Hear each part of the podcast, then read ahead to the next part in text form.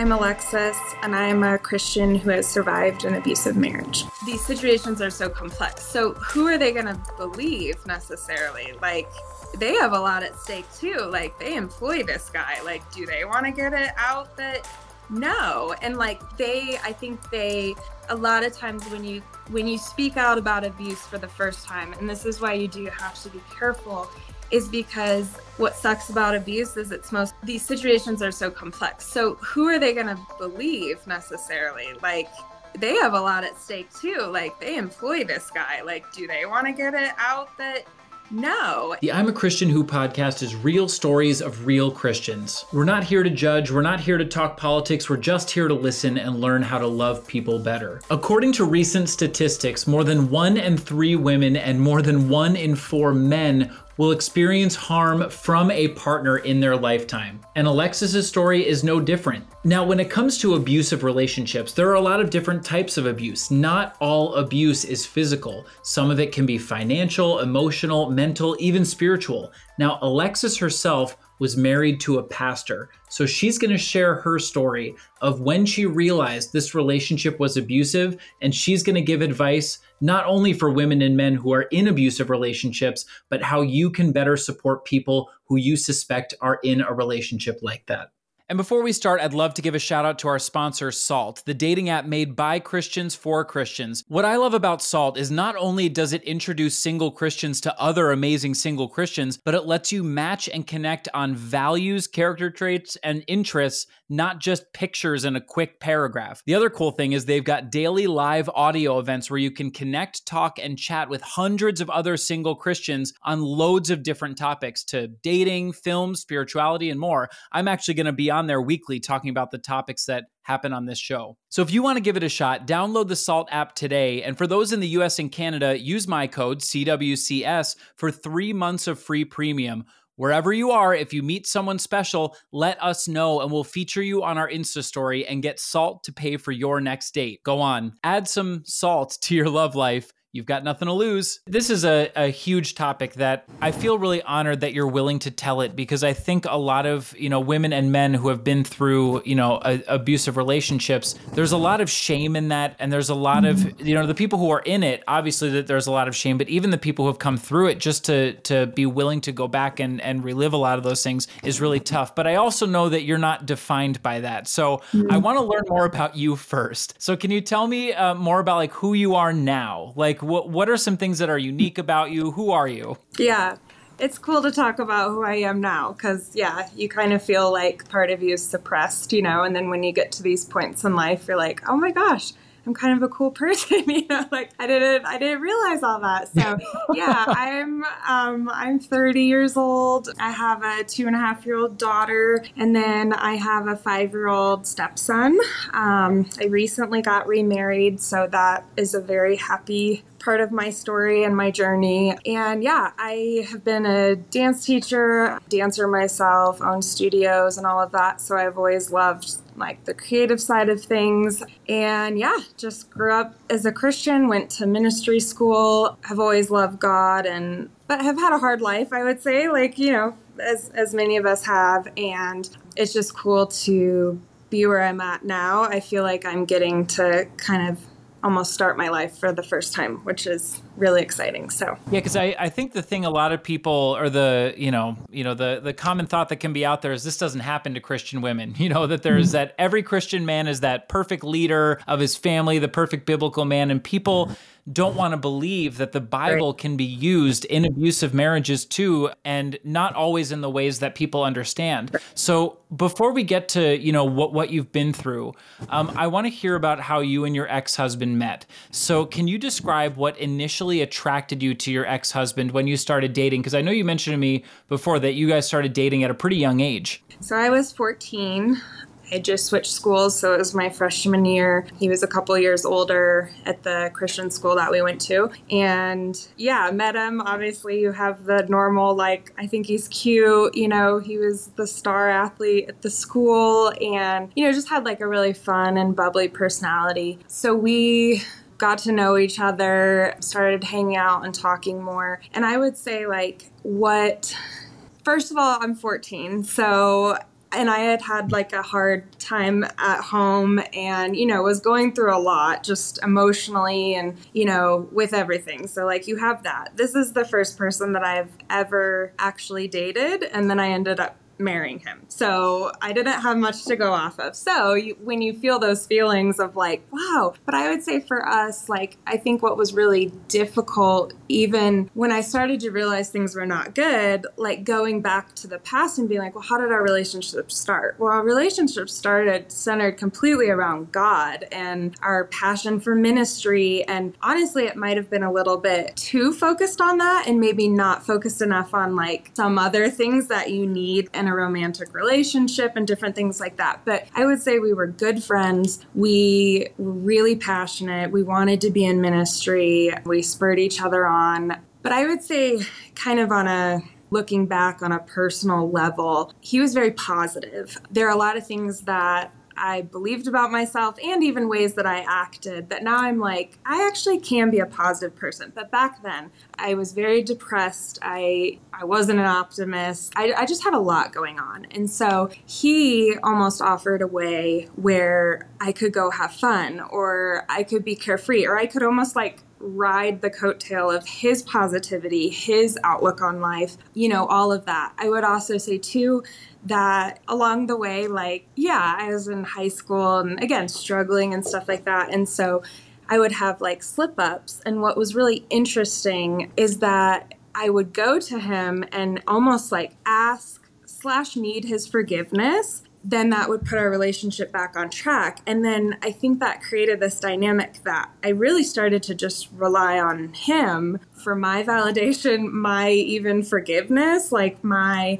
ability to know that I was a good person. Like I, I it was it, really it's difficult. almost like what should have been what should have been God, he was stepping in for you to ask forgiveness for. Yes, and what's hard is that, and I think a lot of people who are in similar situations, what's hard is that we both loved God together. And it was never a thing of, you know, yeah, I went to God all the time and we prayed, and that's what I was like, I'm pursuing the Lord with my life. That's where things get tangled is when you actually realize you're looking to another person. You know, fast forward and we'll get to it, but actually that same realization hit me, I mean, what, almost 15 years later?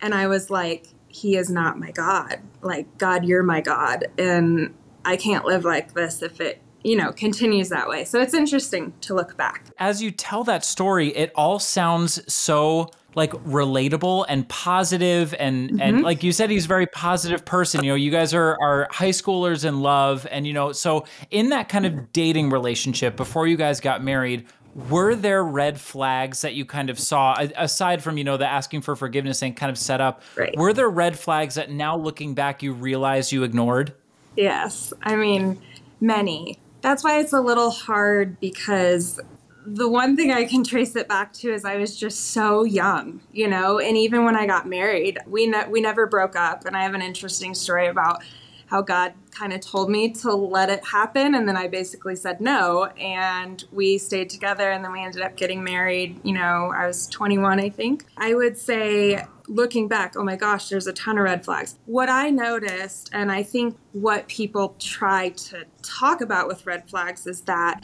so often like it's not going to be in your face. A lot of times it's a red flag that you feel inside. Mm. um, and there were many where looking back now i know i suppressed like you know some things were like a little bit awkward like physically but like i suppressed that because literally i would go back and be like he's such a great man of god we're supposed to be together and do ministry together. And you know how could this not be good? How could this not be what i need in my life? And so but yeah i i saved letters ever since i was that age. We used to write letters back and forth. And even during my divorce i actually had to enter some of them into evidence. And i had not wow. gone back and looked over them. Obviously until now, and they were alarming. Like um, I showed it to what my. What did they say?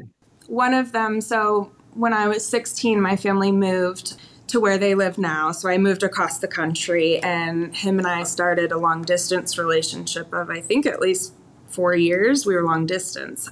So before I left, he wrote me, I think it was 52 bullet points, and they're numbered. And it was everything that I needed to promise him. And it's scary. It's like, You'll always pay your bills on time. You'll complete your homework and turn it in. You'll look for two for one deals at the store. You won't buy gum at the gas station because that costs money and a dollar's a dollar. You'll wear makeup, but you won't wear too much makeup. I mean, like, in looking back, it's like, wow. I think in the Christian circle, you know, and it really doesn't always have to be that extreme. Like, looking back, I'm like, oh my gosh, but in the moment, there is this thing about like, well, there's a part of women I feel like you do want to be like led by a man, you know, usually. And so it, it kind of almost felt like, well, he's just trying to protect me, or like he really cares about me. And so, you know, th- th- that's all before you got married. You saw the red flags, you had the opportunity to, to get out, but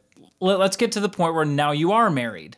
And, um, you know, d- divorce is a very, you know, contentious thing within Christianity, even. You know, the, some people think there's no reason for it, others think there's lots of reasons for it. So, before we get to that point, though, can you walk me through and give me some examples of when you knew your marriage wasn't healthy? Like when you started realizing, like, I don't think this is normal. I mean, our honeymoon. When I when I talk to other people, it's normally younger Christians or just people who've gotten in situations where they're like, "Shoot, like I married the wrong person. Like, I wouldn't have gone that far, but I was like, this is going to be hard. You know, he's very controlling financially. And so, obviously, when our finances combined, which starts on the honeymoon, I remember we were in the airport and I wanted to get like a smoothie or something. I was hungry. I wanted something healthy or whatever. And he had brought a bag of spinach that we had gotten at the grocery store on our honeymoon and he's like, Here, you can eat this. And I'm like, I want to go get a smoothie or a dinner or something. And he was like, No, we need to eat what we have. You're not going to spend money on that. And you're literally, and then it's like, but I have no choice. And and you'll hear people in my situation say that all the time. And we really do mean it because, you know, everyone can look on that and say, that's ridiculous. Like, go take your credit card and go. But like, when you're with people like he is and he's he's a diagnosed narcissist um, i found out later on. But when you're with people who do manipulate you and are abusive or whatever sure i could say no and i could go get my smoothie but i would have to pay probably relationally. Like I, I would you know he would maybe not talk to me he would question the next thing that i purchased i mean i mean there are con- there are real consequences so when people say i don't have a choice like i mean i guess you do but what are you going to do so that was the very beginning. Well, what do you? I, I, I think we should we should clarify this. What do you think the difference is between a, a couple maybe tightening their finances and financial abuse? So now I'm in a healthy marriage. We're not struggling financially like I was, you know, back then, which, you know, does truly change some things, of course. But what I've noticed is that my wants and needs with my husband are factored in with his wants and needs. And so, no, can we afford everything that I want? Like, and he wants, no, you can't. But like, I feel safe enough with him that I know that, like, when we look at our money, it's like, I know that he's not going to withhold from me, like, in the sense of, you know, if I want something and we can make it happen, like, he loves me and he wants to sacrifice, you know, of himself to to give me what I need and what I want. I also don't feel like a ton of shame and a ton of guilt and like, oh gosh, maybe my priorities are, you know, maybe I am materialistic. Maybe I should, you know, like you don't feel that at all. And like, yeah, you might be disappointed of like, oh, shoot, or you know, you do have disagreements. I'm, I don't want to act like you're not going to get in a fight about this. I mean, gosh, money is like a big deal, but you should never walk away. I believe feeling like trapped number one like if you were to even go to them like you have no options like they're the ones that decide what you do and how you spend it and if you step out of line then they'll punish you, whether that, like I said, is relationally or sometimes restricting your spending or, you know, whatever.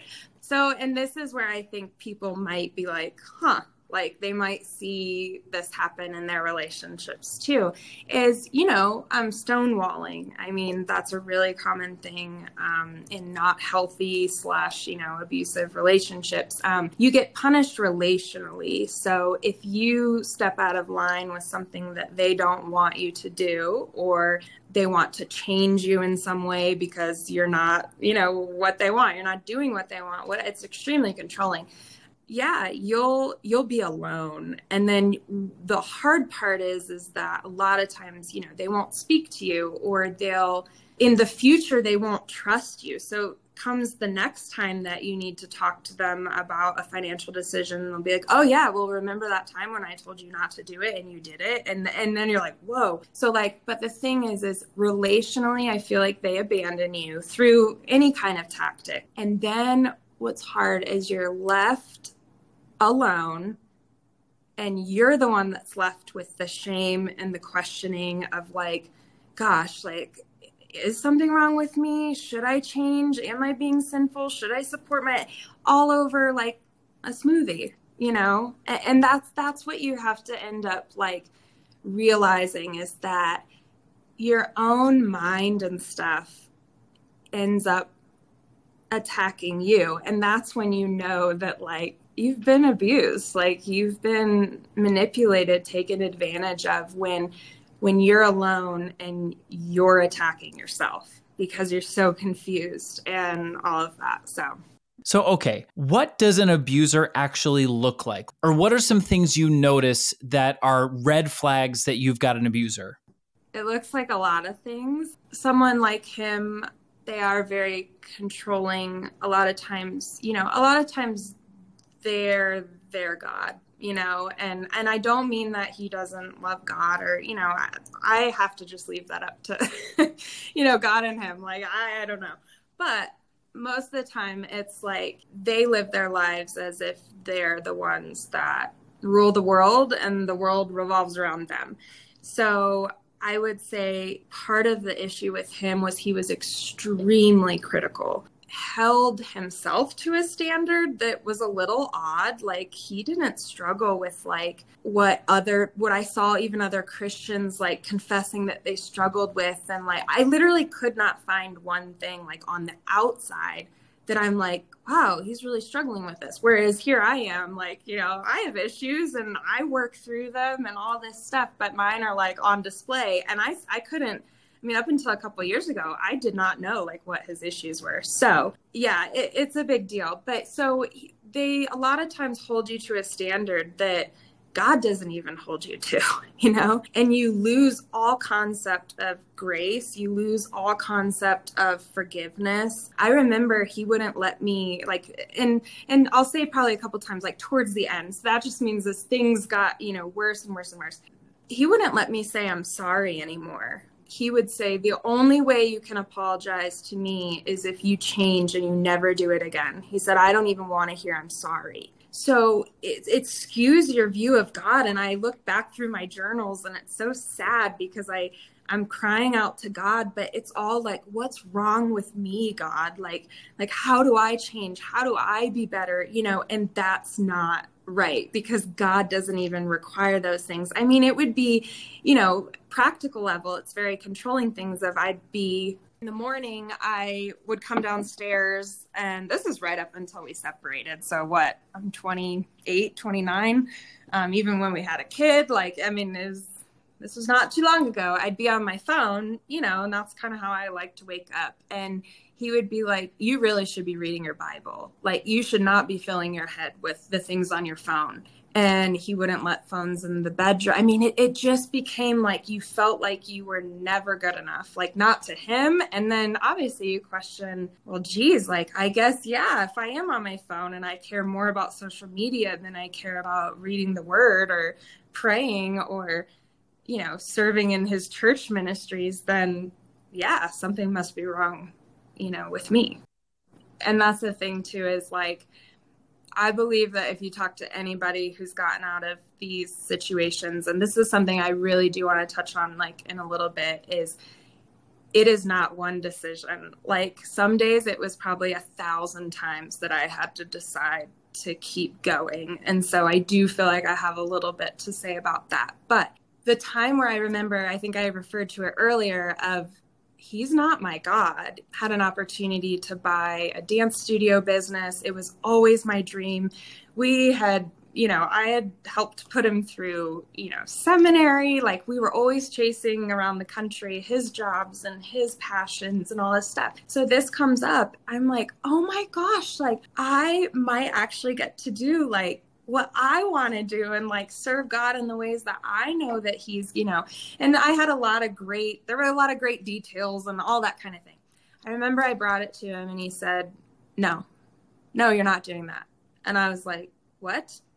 and so that's the thing too is you know narcissists people like this you can't have your own you can't have your own identity. And i think that's something that people even you know even if it's not as full blown as mine or you don't have as weird examples or you know maybe it's way worse than mine.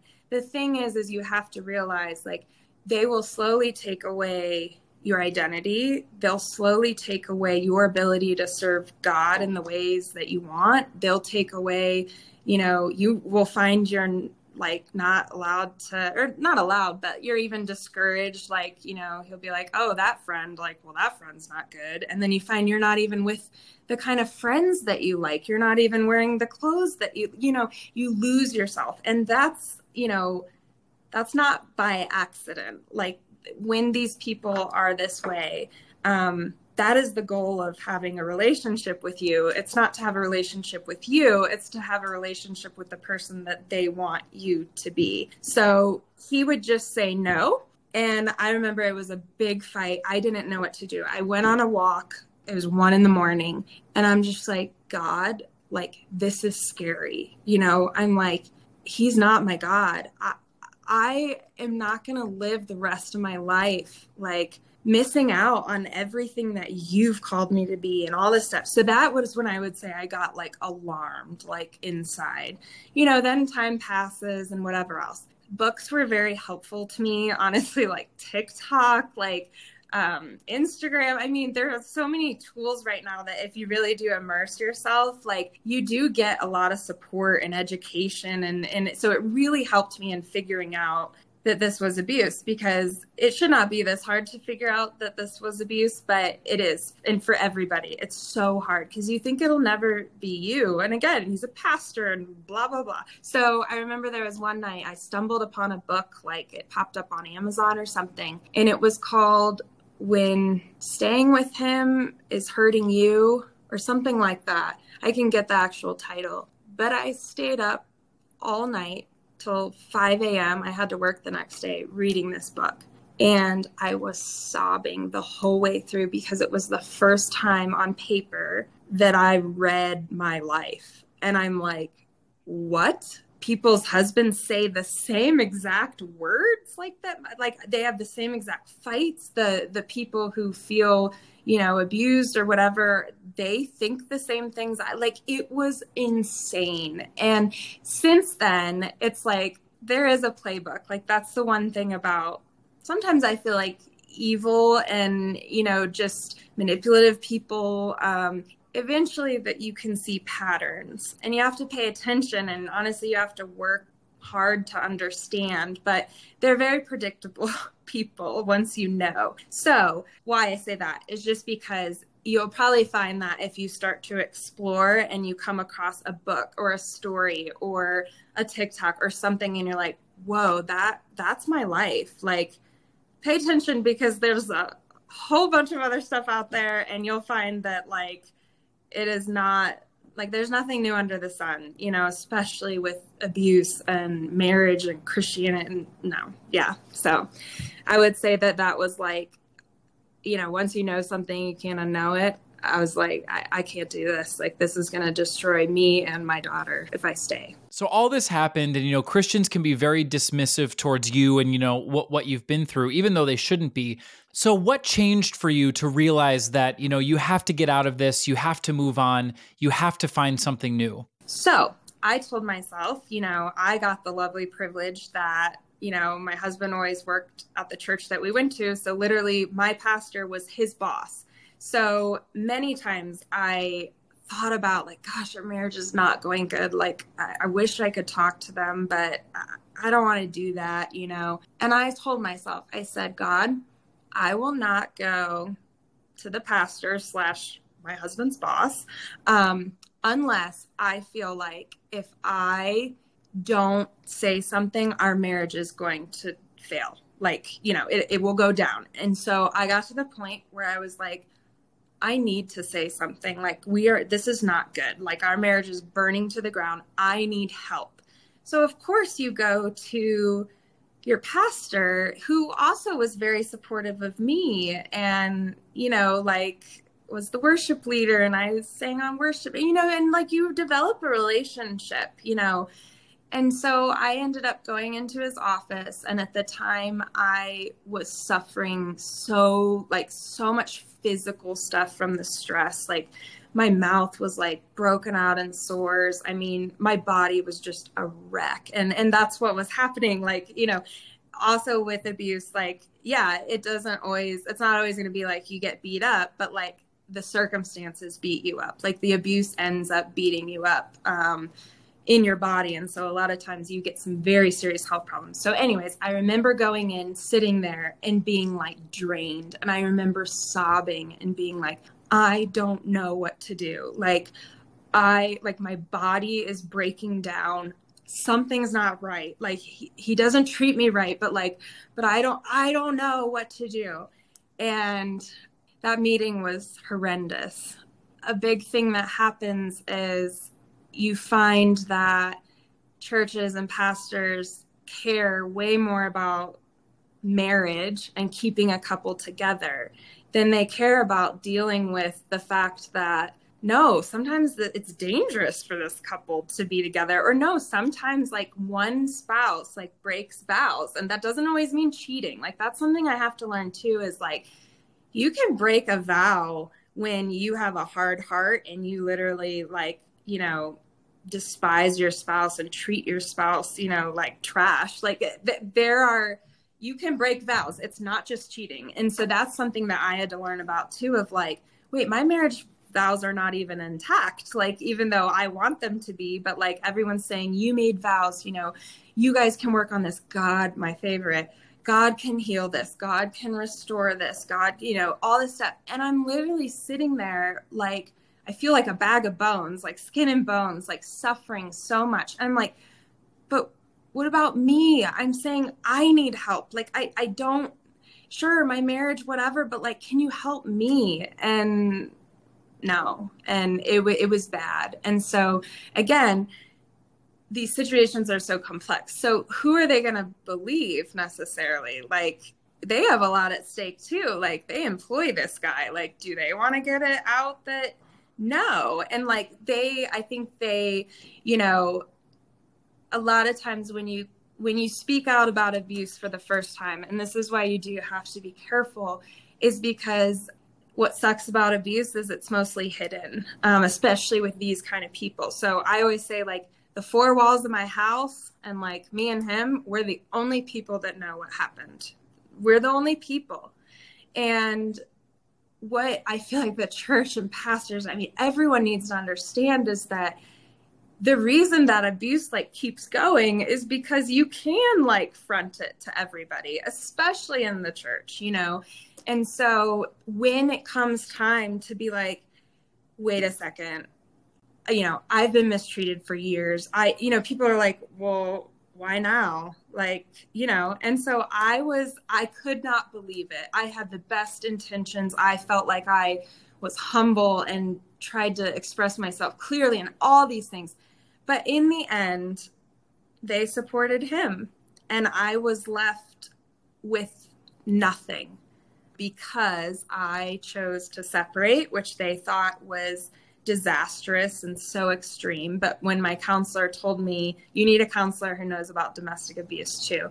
But when my counselor told me that no, 90 days separation is the minimum of what happens when you find out that you're in an abusive relationship you stop all couples counseling. I mean there are very like specific things that you must do because it is no longer a marriage issue like this is abuse. So the whole marriage thing goes away for a second and then you're dealing with oh my gosh like there's an abuser and there's somebody who's being abused. And so it's almost like a crisis situation that that's what you go in on and that's where churches and people get it wrong is they're like oh no the marriage and it's like no. So i would say like yeah i wasn't i wasn't believed because people are like well why now and we never saw that and you know but the thing i will say is that there is a lot of redemption that comes when you stick it out and you follow god despite I mean, I can't even tell you. I had nobody like for a while, and I would get texts and emails and phone calls every day saying you're making the wrong decision. You better not, you know. And it, it was it was intense. And I will say, like the thing about it though is that when you're actually following what God calls you to do, it is not easy by no means. But truth, I feel like begets life, and so so many of my relationships were restored so many weren't, but I don't miss that. Um, there, there was so much that I lost during that time that, you know, in the moment you think, I'm not going to get that back. And God's good in that you don't need a lot of it back. But then the people who do come back, like the other thing I'll say too is that after you're out of it, people come out of the woodwork. And I can't even tell you how healing this has been, but people reached out to me that worked on staff with him and, you know, all these random things. And I would get these long messages of like, we believe you. Like, I saw it too. Like, he treated me this way too. This was how the staff meetings were at church when you guys were even going through all this. Like, people see. And so that's the thing is, even if you don't, see that validation now, sometimes you have to walk alone. But like it comes because it's the truth. Well, I'm sure you know this, Alexis. The dating world is is super chaotic and can get super frustrating. So, was it difficult after this divorce, after going through all of this, to date again? Yeah, it's a crazy world out there, and it, and it and it shows me why it shows me why I was scared to date. It shows me why, you know, I would say one of the biggest things that I see now is people settling, you know, and and it's hard. I get it. I went from, you know, being in a relationship for 15 years to then being like, oh, I have to like do online dating and like go meet strangers and like this is weird and it's hard and it sucks, you know, but I would say that like again, that's like sorry. I would i would say that like the one of the biggest hindrances is like people f- are afraid they'll be alone. And it's scary. It's real. Like i can't guarantee you you'll find somebody. I don't think that's a guarantee from god. Um, i know people who yeah needed to get out and they desperately wish they could find somebody and they can't you know? Like i mean it's it's hard. But i think that's where the faith part comes in and the part of you're not guaranteed the future. You're not, you have to act on what you know now. And what I knew then was, I can't live like this. And you find that you get to know yourself again. Like, I mean, it's hard. Yeah, I wanted to be with somebody. I, w- I would come home to my house and I was just alone. You know, it was weird. But I would say with dating, yeah, it was scary. It was scary to realize what do I what are the things I'm going to need to compromise on? Like for me, like I wanted them to be a Christian, but I didn't want them to be like a crazy Christian and like very ego. But then I also was like, I don't think I can be with somebody who's like not at all. And I had a daughter. And I mean, yeah, it's a lot. So I got a very fast track course in dating. I would say, you know, I'm the first one to say that my story, my marriage and stuff, like I am very blessed. And I thank God. I mean, I had hours and hours of crying, being all alone. Like it, it wasn't like it just appeared, but, but I'm thankful. My current marriage, it's taught me what it's like to be loved. And honestly, it, when you actually find real love, and that could even be real love for yourself, or that could be real love from a church community, or, you know, no strings attached love. When you experience that for the first time, you can look back on the past and be like,